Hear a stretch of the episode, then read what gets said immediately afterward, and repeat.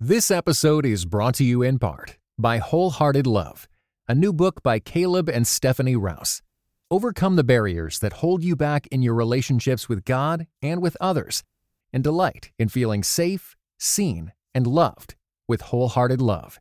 For more information, go to Tyndale.com. We need to be like water in a desert. We need to be welcoming and loving and accepting and give them a soft place to land where they can recover and grow in their life and be discipled and grow in their spiritual journey. But it all starts with that first visit, and we just don't know when that first visit will be. Hi, I'm Karl Vaters, and I'm a small church pastor, and welcome to Can This Work in a Small Church? My podcast guest today is Greg Atkinson, and the subject is First Impressions. Greg is one of the world's leading voices in first impressions for churches. He actually goes from church to church as a secret shopper to help these churches figure out what they're doing well and what they could do better. But he usually does that in big churches because that costs a lot of money to fly him in to pay all the expenses. So, in the meantime, he wrote a book called Secrets of a Secret Shopper that's specifically for small and mid sized churches. And in fact, Greg is a part of a small church plant right now. So, in this conversation, Greg and I talk about everything from the importance of our online presence to how everyone is really on the First Impressions team in a smaller congregation, why small churches need to work even harder on making first impressions than our big church friends, plus a few tips for small churches to increase their first impressions with little or no money. And don't forget to stick around when the interview is done.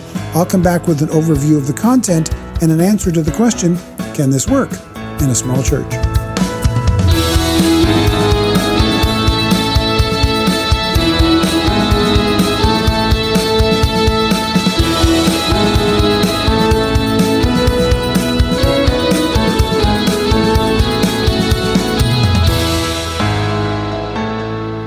Hey, Greg, good to have you with us today.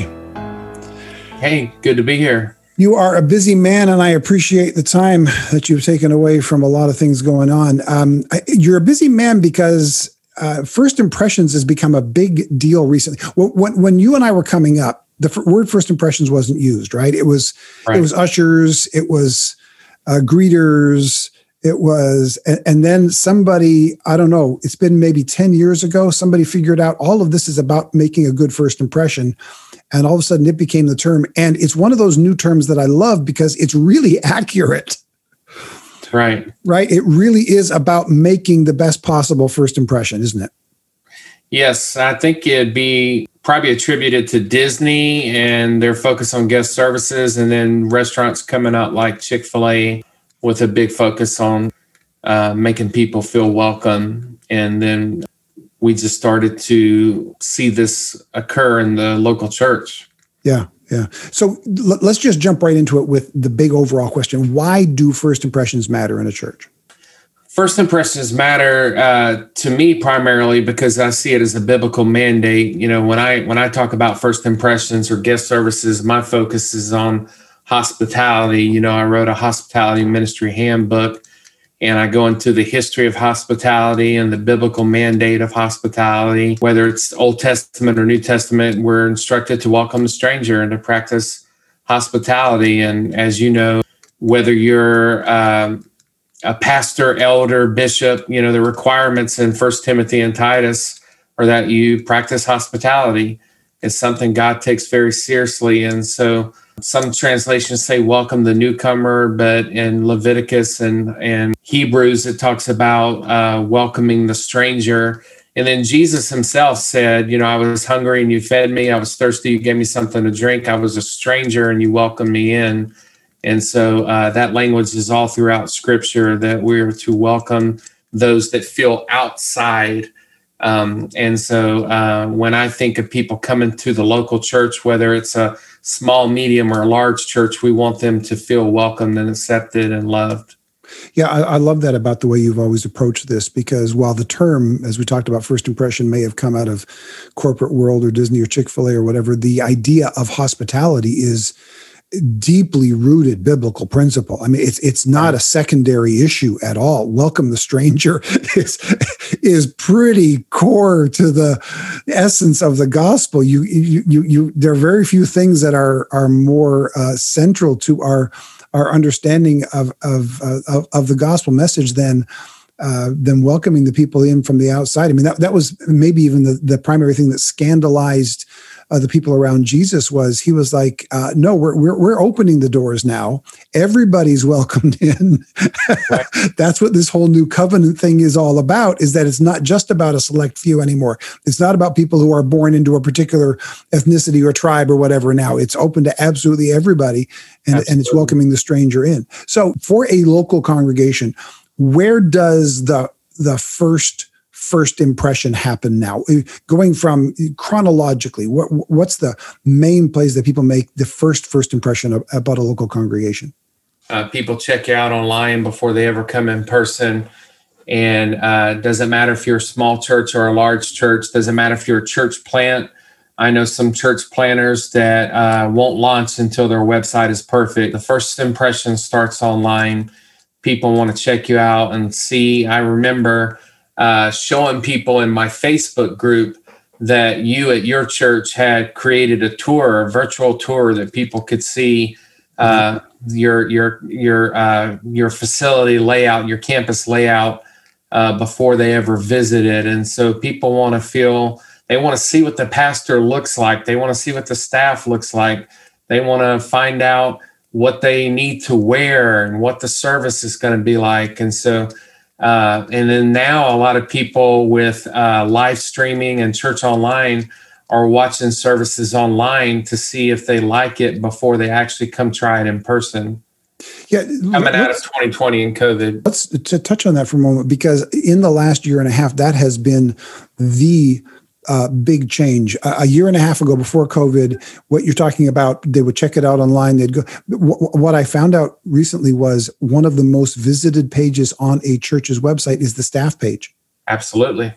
So make sure your staff page is up to date, that the pictures are nice, that you're accurately describing who you've got on your staff. Because it's, it, I, th- I think I heard that next to the home page, or maybe third home page then the sermon page, the staff page is a really highly visited place. Yeah, some people say it's the most visited page on a church staff website. They want to see what you look like. They want to see uh, male, female, black, white, Asian, Hispanic. They want to see your ethnicity. They want to see what if you're an older congregation, if you're a younger congregation, is the is the pastor in his 40s? Is, is he in his 60s? They they want to know this stuff. Yeah. And and in today's world where you can browse online and shop online and find nearly everything you could ever want on Amazon, people are used to checking out stuff online. It's just yeah. the technological world we live in. Yeah. In the last year and a half to two years now, not only do people check uh, the the church website out and check out the church Facebook page, but I'm guessing that they're probably watching a sermon or two online before they ever step foot in the building to hear a sermon. Is that what sure. you're seeing? Yeah. So, have you noticed in the last year and a half, would you say there are two or three pieces of advice, maybe mistakes you see regularly that we've got to stop repeating, or things that, that some churches are doing well that we could use? What would be two or three big pieces of advice that you'd say to the average small church pastor about doing our online service presentation better? Well, I would start with the absolute basic, and this is as fundamental as you can get, and that is to simply do it. You know, I, I am now, I'm a executive pastor at a small church plant, five year old church plant here in the Charlotte area. They run about 80 people. And before that, I was greatly involved serving as a volunteer, almost like an executive pastor at a small church plant of about 40 people. And was very involved there. And during COVID, the first three weeks, the pastor showed Facebook Live, and I would stay at home and watch and felt connected and felt plugged in. And then the third, the fourth week, I, I tuned in to watch the service, and there was no Facebook Live. He had cut the camera off and uh, just decided we're not going to do online anymore. We're not going to do Facebook Live. And so I felt greatly disconnected yeah. Uh, because uh, you know I went from March until March without traveling, and from March into March without going to to church in person. Uh, the first service I went back to my home church was Palm Sunday of 2021. Uh, and I had gone from March of 2020 until March of 2021 without flying on an airplane, and was being very Kate, as you as you know you had asked off camera, you know how my health is doing, have health issues, but I had to be very cautious with my immune system. But I felt very disconnected from my home church when they cut the camera off and there was no more Facebook Live. And so did many people. They actually lost about three fourths of their congregation. Wow. So he was preaching to about 12 people in the room, and everybody else that would have watched online wasn't able to watch online because the camera wasn't on. Yeah. So, um, but on the flip side, this church that I'm I'm a part of now in Charlotte, a church of 80 people, does a lot with church online, and they have a very well produced. They have a pre-show and a post-show. They have a they have a, a host they have a, a, MC. They have a they have an intro video. They're they're really pushing the bounds creatively and technologically um, to create a great online experience. Even though, of course, we want people to show up in person and to come worship with us, but they the pastors really put a a great emphasis on the online experience, and so I really respect him for that because there have been some weeks where I wasn't able to make it and I watched online at home. Yeah, I, am obviously the COVID situation uh, am- amplified and accelerated the need for that. But I think also what I'm noticing is uh, the technology changes, and then we need to understand how the technology changes what people expect. So, like two, three years ago, if you weren't offering an online service, especially if you're a smaller congregation, even the people who aren't attending your church would go, "Well, yeah, I mean, I get it. it's a small church. They, it, it's it's a really you know expensive and technically complicated thing to uh, you know air your church live online. Let's say four or five years ago or whatever. But today, literally anybody in the service can turn their phone on you, hit Facebook Live, and you're going there live. So the the the on ramp to do it is is so low that if you're not doing it, it it, it, to me it comes across as well if you're not doing something that's that easy then do you really even want people in? Uh, it's not even anymore that they might not be able to but the absence of it is not neutral anymore. It's actually a negative in my mind yeah, it was a definite negative in my situation. It felt like a slap in the face. Uh, I, I, remember, you know, my pastor at the my home church is is one of my best friends, and um, he said, "Greg, I want the people to come in person. I don't want to cut a camera on and and broadcast online. I want them there in the room." And this was in the height of COVID. Yeah. And the pastor and his entire family ended up getting COVID and getting very sick, and his wife is still very sick. And I had begged him to uh, to just when when COVID first started, he was pre-recording a sermon and broadcasting it on Sunday, and it was very safe and welcoming. And um, uh, and the, but then he just he it's it's some of the stuff that I know you've heard Carey Nieuwhof talk about where there's no more going back to normal. It's not like it used to be, and so his mindset didn't shift. His mindset didn't change. Of I want people back in the room. I don't want the camera on, and you know, I spoke at the Church Online Summit and I said there will always be a camera on from here on out. Yeah. We'll always be speaking to people in the room and people far away that are watching online uh, to uh, always be aware of the camera and as we preach, as we teach, as we sing, as we lead worship, that people are going to be watching in the room and out of the room. Yeah. Okay. Then after the after the electronic first impression, and we could go into this for sure. know, several podcasts worth, but we'll move along. When they do finally physically show up to the facility, what are one of some what are some of the the because we're talking about first impression? and again, I want to I want to pause here for everybody who's listening because there occasionally will be a, a, a, a, bit of a pushback. When we're talking about first impressions occasionally i get this pushback of well you know what about the gospel? What about what we're not we're talking about before they get to the gospel. Right? We're, we're, I'm, I'm going to assume of every every pastor who's listening that you're preaching an awesome sermon. I'm just going to go under that assumption whether it's true or not. We want to get them to the point where they're hearing it. Right? So these are not things that save people but if they're not done right, they can put up a roadblock to them hearing the gospel and to them having the opportunity to ask Christ into their life because we didn't do the first impressions correctly. So yeah. there is no salvation in a first impression, but with a bad first impression, you can actually put up a roadblock to the gospel. Absolutely. Yeah, my my friend Mark Waltz, he wrote the book First Impressions, and uh, he's speaking at our fall First Impressions conference. I'm glad to have him back. Uh, he has the famous quote, you know, you have 10 minutes somewhere from the parking lot till the children's ministry. Those 10 minutes pass. They need to know they matter to us before they hear they matter to God. Yeah. And so uh, they need to know they matter to us. And, you know, Danny Franks, who's at the Summit Church with JD Greear, you know, he wrote a great book called People Are the Mission. And he talks about embodying the gospel and living the gospel. The gospel isn't just words. It's not just uh, yes, there's there's aspects of it of a herald and proclaiming and speaking uh, the good news. However, we also can live the good news and be the hands and feet of Christ.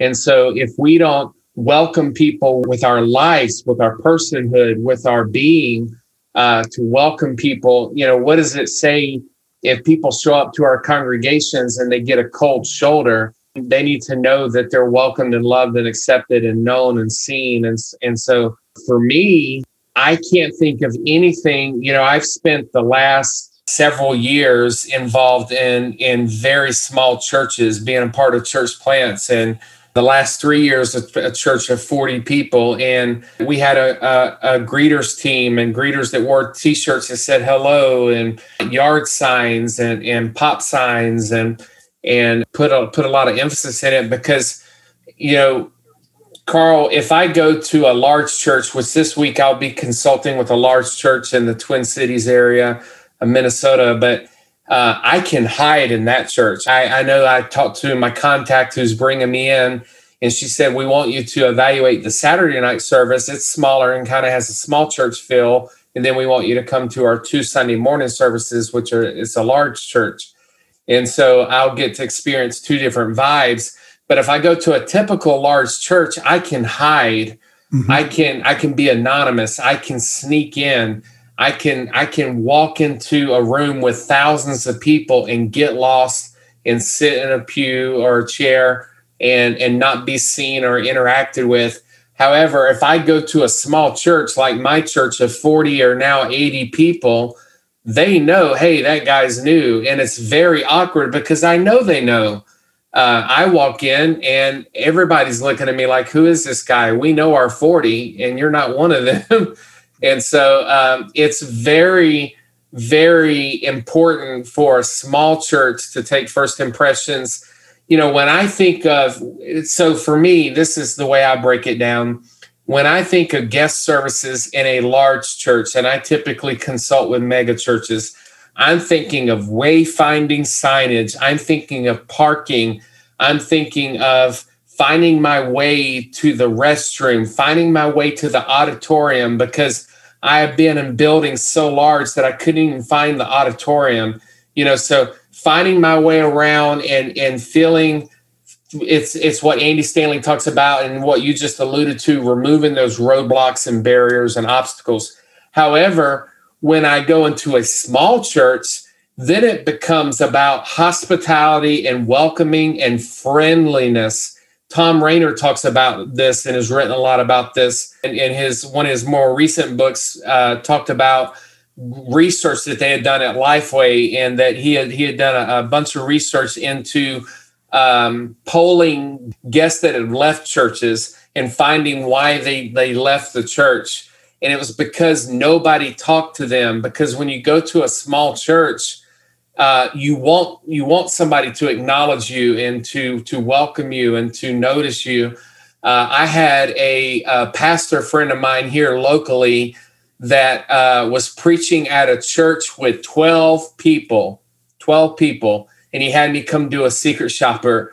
And one person, the pastor's wife, spoke to me. So 11 people ignored me, and one person spoke to me. So that feels like a bad visit. You know, if I walk in a room with 12 people and nobody notices me, and nobody speaks to me, and nobody acknowledges me. So then it comes down to just a very basic concept of friendliness, being welcoming and so when I reached out to my first impressions conference speakers, I said we want to we want to encourage people to create welcoming environments, and that translates to any size, whether you're small or large. You want to create welcoming environments. Yeah. And now a 20 second break to talk about something else. If you like the content you're hearing, here are two things you can do for us. First, forward this podcast to a friend. Secondly, consider becoming a Patreon partner. For as little as $3 a month, you can help us put these resources into the hands of ministries that need it the most. Our Patreon link is in the show notes. This episode is brought to you in part by Beyond Ordinary Women Ministries, which prepares Christian women for leadership.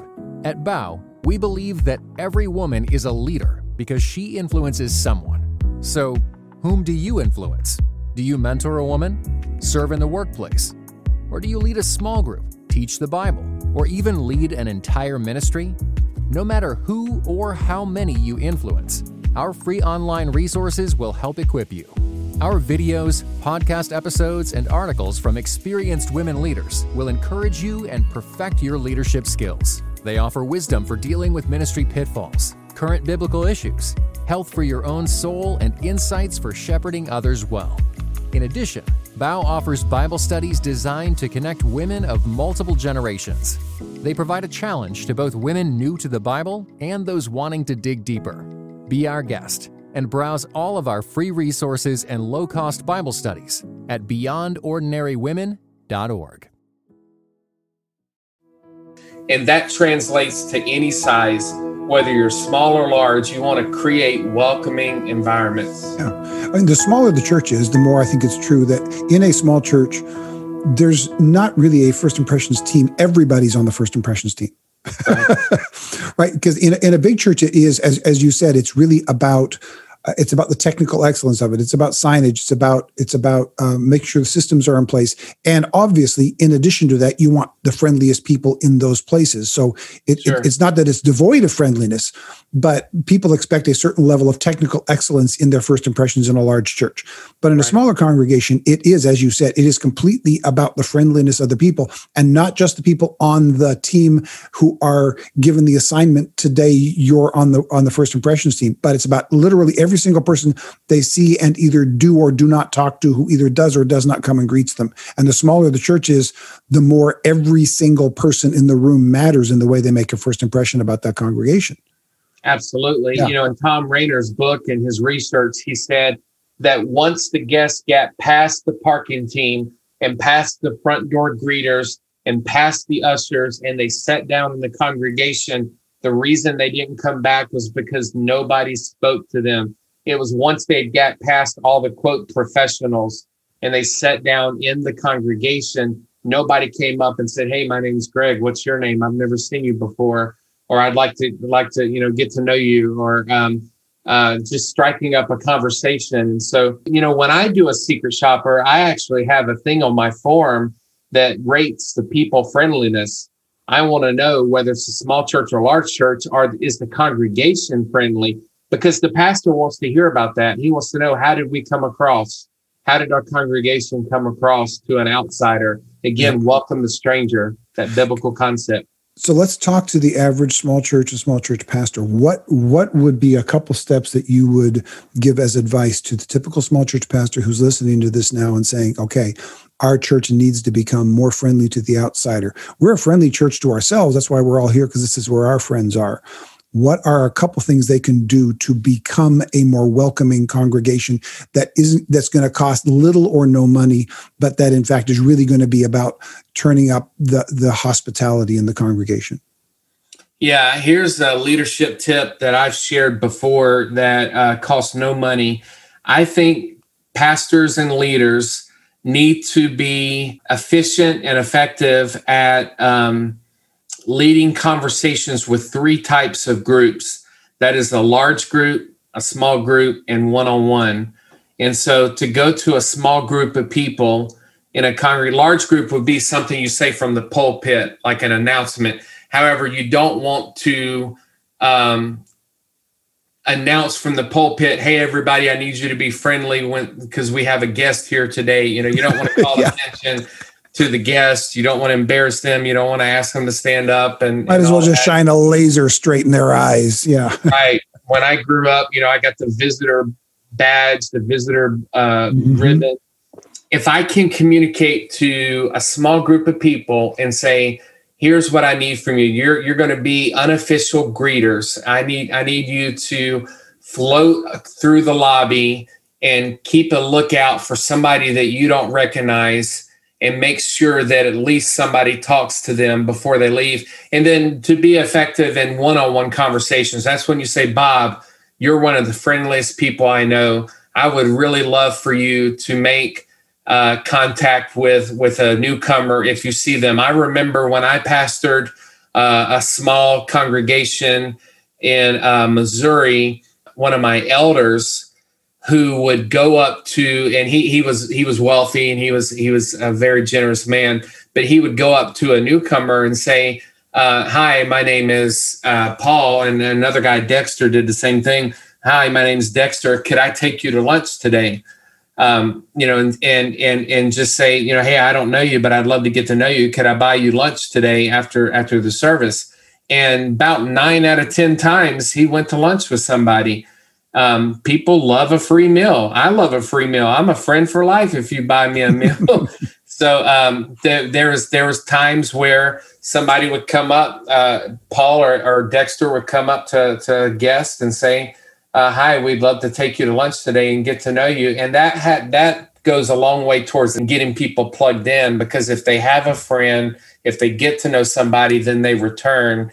And as as you know, Nelson Searcy says, if they come back for a second visit, they're 80% more likely to get plugged in and stay and make a decision for Christ. So we want them to to strike up friendships, to get uh, to know people relationally, and uh, to return for a second visit.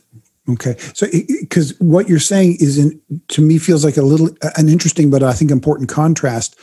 In the smaller congregation, like I said, everybody is really on the first impressions team. But if you've got an older congregation, or if you've got one that has gone through some difficult seasons or whatever, and it's it's unhealthy, it's unfriendly, and you're having some resistance to the idea of getting some old time members to get out of their pew and sit, you know, actually go up to somebody. Does does it?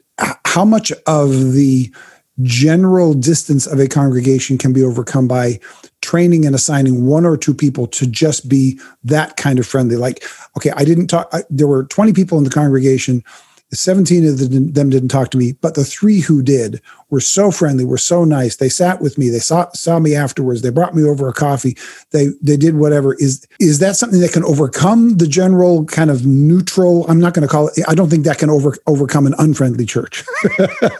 But can it Yeah, can it it somewhat it over overcome an, a neutral yeah can it can it overcome a neutral church to a certain degree and then can it serve as an example to the others to bring them along to become more friendly Yeah, it, it can serve an example and it can overcome a neutral. However, the bad, it's you, it's hard to overcome the bad. You know, when I talk about pastors, and I've said this for years in my coaching, when I talk about pastors being effective in uh, large group leadership, small group leadership, in one on one, that's to deal with the unfriendly people. You don't want to, uh, you know, chide them from the the pulpit and call them out. However, um, I could go to lunch one on one with Bob and say, Bob, what's the deal? You, you've been in church your whole life. You know about the fruits of the Spirit.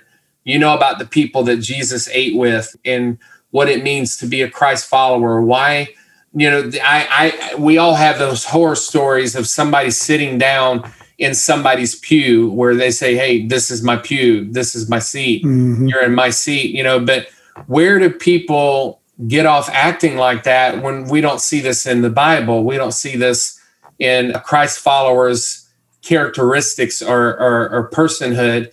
Um, and it's not it's not part of the fruit of the spirit. And so to be able to have effective small group and one-on-one conversations with people to say, hey, I need you on board. I need you, I need you on, on the team. I need you to make a, a positive impression on people. And if they sit in your seat, they sit in your seat. Just let them have it. We want them to feel welcome. That's the most important thing to have those heart to heart, one on one conversations.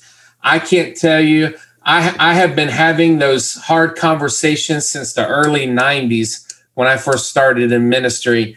Uh, when I was uh, a teenager, talking to people in their 70s and telling them uh, how how they could how mm-hmm. could they how could they uh, improve their impression. Uh, I mean, I've been at this a long time, uh, coming up on 30 years, but um, it's it's not easy. It's it's leadership. It takes strong leadership, but to have a, a, a strong one-on-one conversation with somebody when it's needed.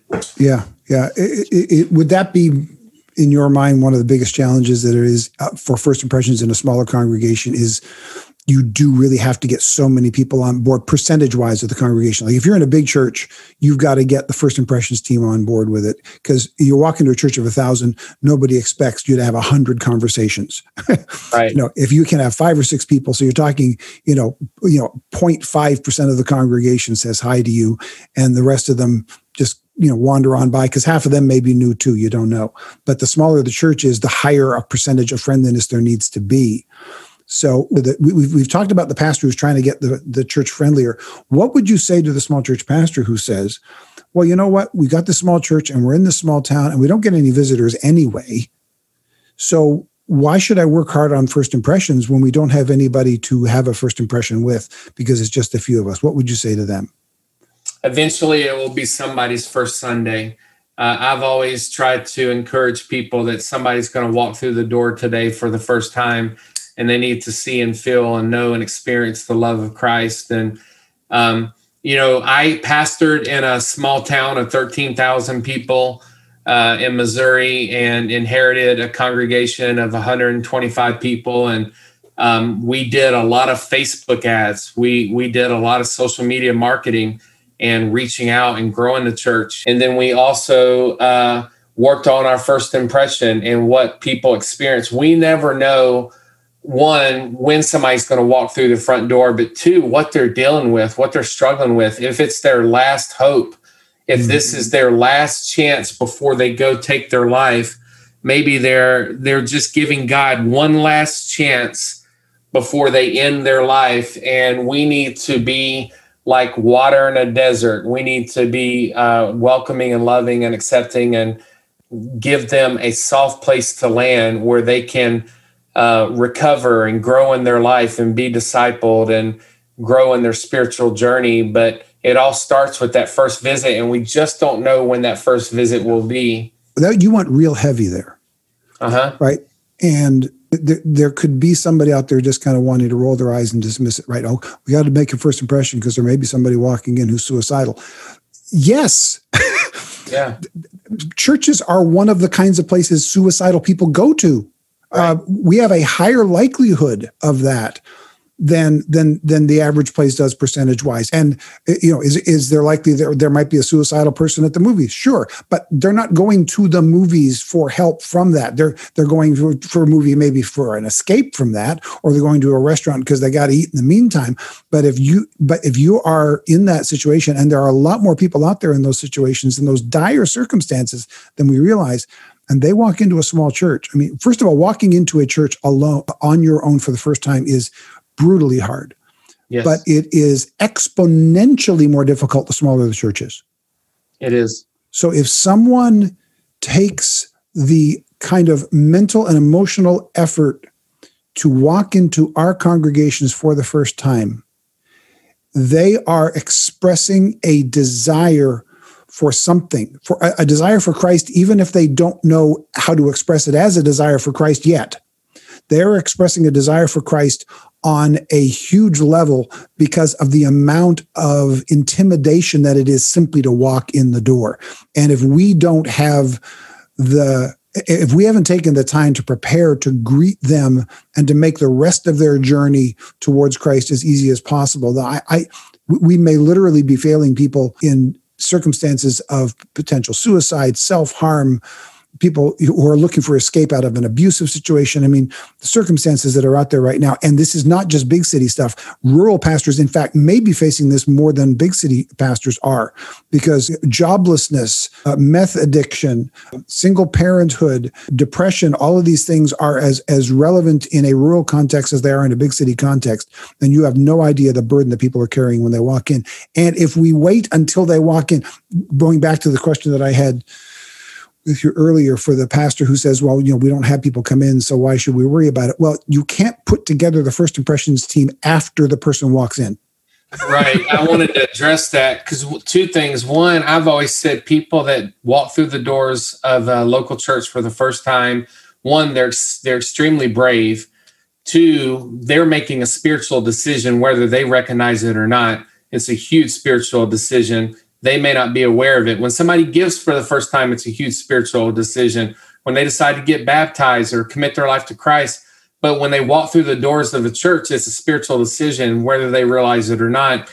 And Nelson Searcy, who you always encourage people to read the book Fusion, but Nelson spoke at our first First Impressions conference. And um, you know, he talked about this concept of what he calls the concept of spiritual, the principle of spiritual readiness and that is where people say, "Well, we don't have any guests," and he, he teaches it like, "Well, God God is waiting for you to be ready."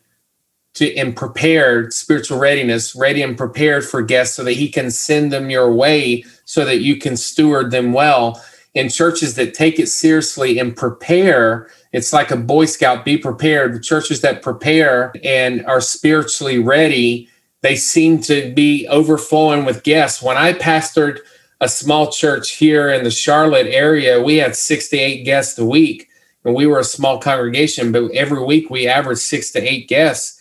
But we were we had a principal spiritual readiness. We were ready and prepared. We had a gift, we had a connection card, we had a process, and we were prepared to welcome them and meet them where they were. Yeah, yeah, it's amazing how people show up to churches that are ready to receive them and do not right. show up to churches that are not ready to receive them. Right. Yeah, so we got to ready the nets. All right. So much here and so many different places we could go, but I want to get to the lightning round questions here for you. So are you ready for the lightning round? I am. Yeah. Okay. Uh, question number one What are the biggest changes you've seen in your field of ministry in the last few years, and how have you adapted to it? I think what we originally first started talking about at the very beginning of the podcast of what first impressions and guest services looked like when I was first coming up, and you just had ushers that handed out bulletins, as to now where you have full parking teams and section host and a welcome center and you know all, all the stuff that happens now with uh, greeters holding up pop signs and official teams and ministries and and that's why we started the first impressions conference to to be able to offer resources to, to people to build these teams because they didn't exist before. Uh, when I first started out in ministry, uh, you there was there was not the position of first impressions director or guest services director. Uh, you know, I was minister of music and youth. You know, there wasn't uh, you know who's going to oversee the greeters and the parking team. We didn't have a parking team, and so I've seen that really evolve. Okay, great. Secondly, what free resource like an app or a website has helped you lately that you'd recommend for small church ministry? Uh, I would encourage people to go to firstimpressionsconference.com because we have free resources on there. We have a First Impressions download uh, resource bundle, and you can download the bundle for free. It also includes uh, editable connection cards uh, that you can use at your church. Uh, you can put your logo on it and edit it and make it however you want it to be to use for a connection card. But um, we're coming up with our we're, we're preparing and getting ready to launch next week, and it'll be launched when this comes out. Our fall first impressions conference, and it's totally free. It doesn't cost anything. It's the first. This is our sixth first impressions conference, and it's the first one we've ever done for free. And so um, it's a it's a completely free resource, and um, uh, would be a great tool for small churches and any church size really to um, to learn more about this ever growing ministry. Absolutely. Oh, that's great. No, I, and we will put uh, all of the uh, references to that in the show notes so that you can find it there. Uh, what is the best piece of ministry advice you've ever received? Uh, my very first church in 1994, uh, I was 18, and my uncle was a minister of music since the 70s, and he came to visit my small country church that I was on staff at. And uh, I wanted everything to be perfect to impress my uncle, uh, who was who was somebody I looked up to and a mentor, and had been a worship pastor since the 70s.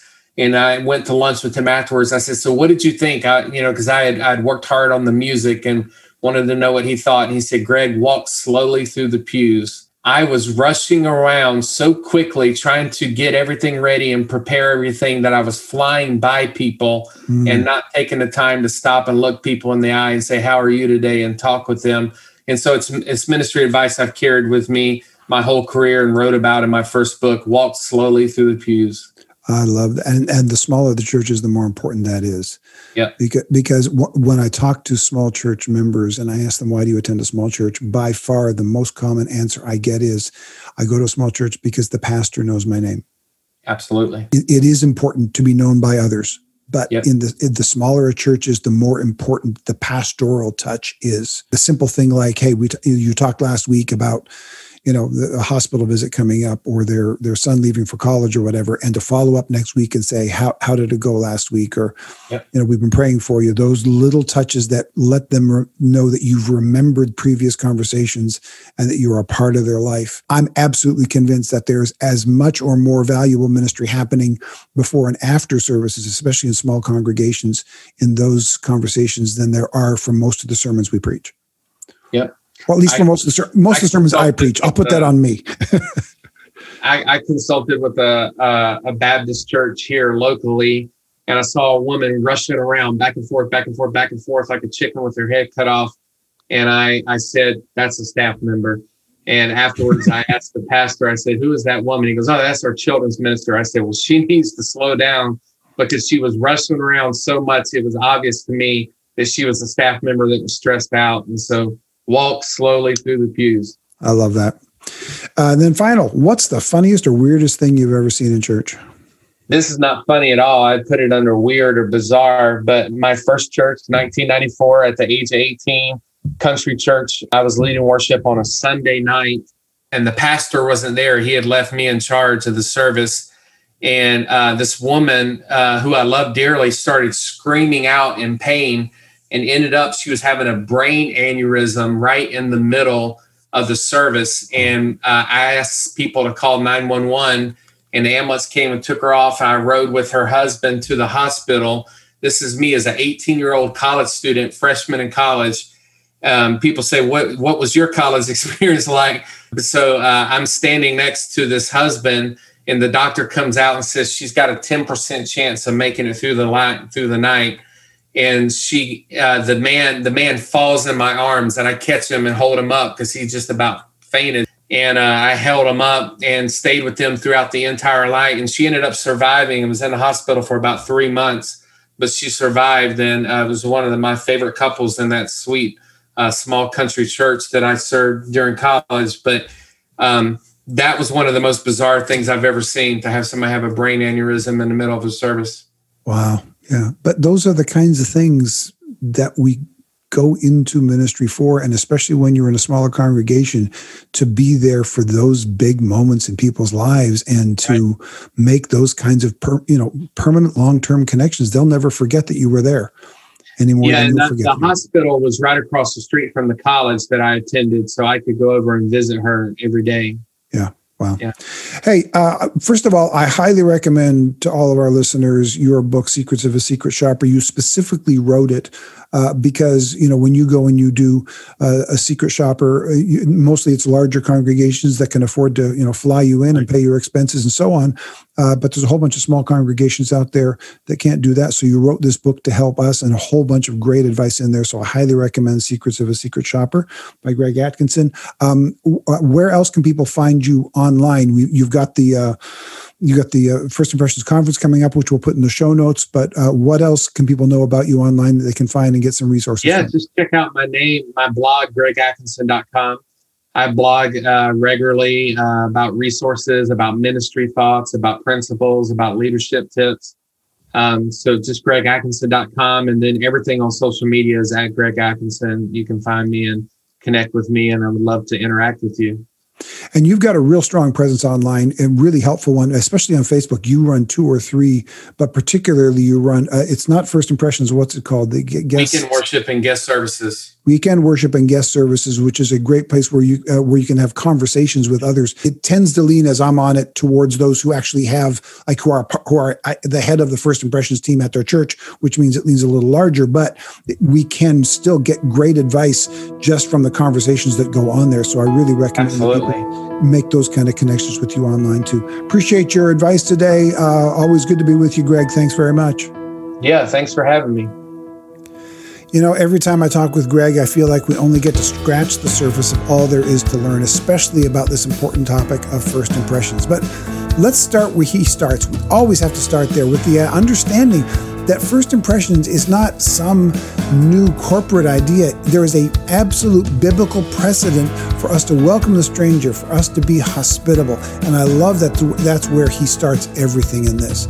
It's also great to know that one of the world's leading experts on first impressions for churches has been and still is very active in a small congregation. So, Let's take a look at the question in the title of our podcast Can this work in a small church? Can we use the principles of making a first impression in a small congregation?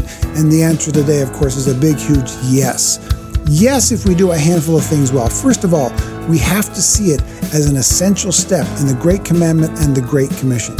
Secondly, we have to use every tool we can, starting with our online presence, which thankfully is much easier to do now than it's ever done before, but of course, that makes it more necessary to do than it's ever been necessary to do before. Thirdly, we have to recognize that first impressions in a smaller congregation is more about developing an attitude of hospitality than it is about the technical expertise.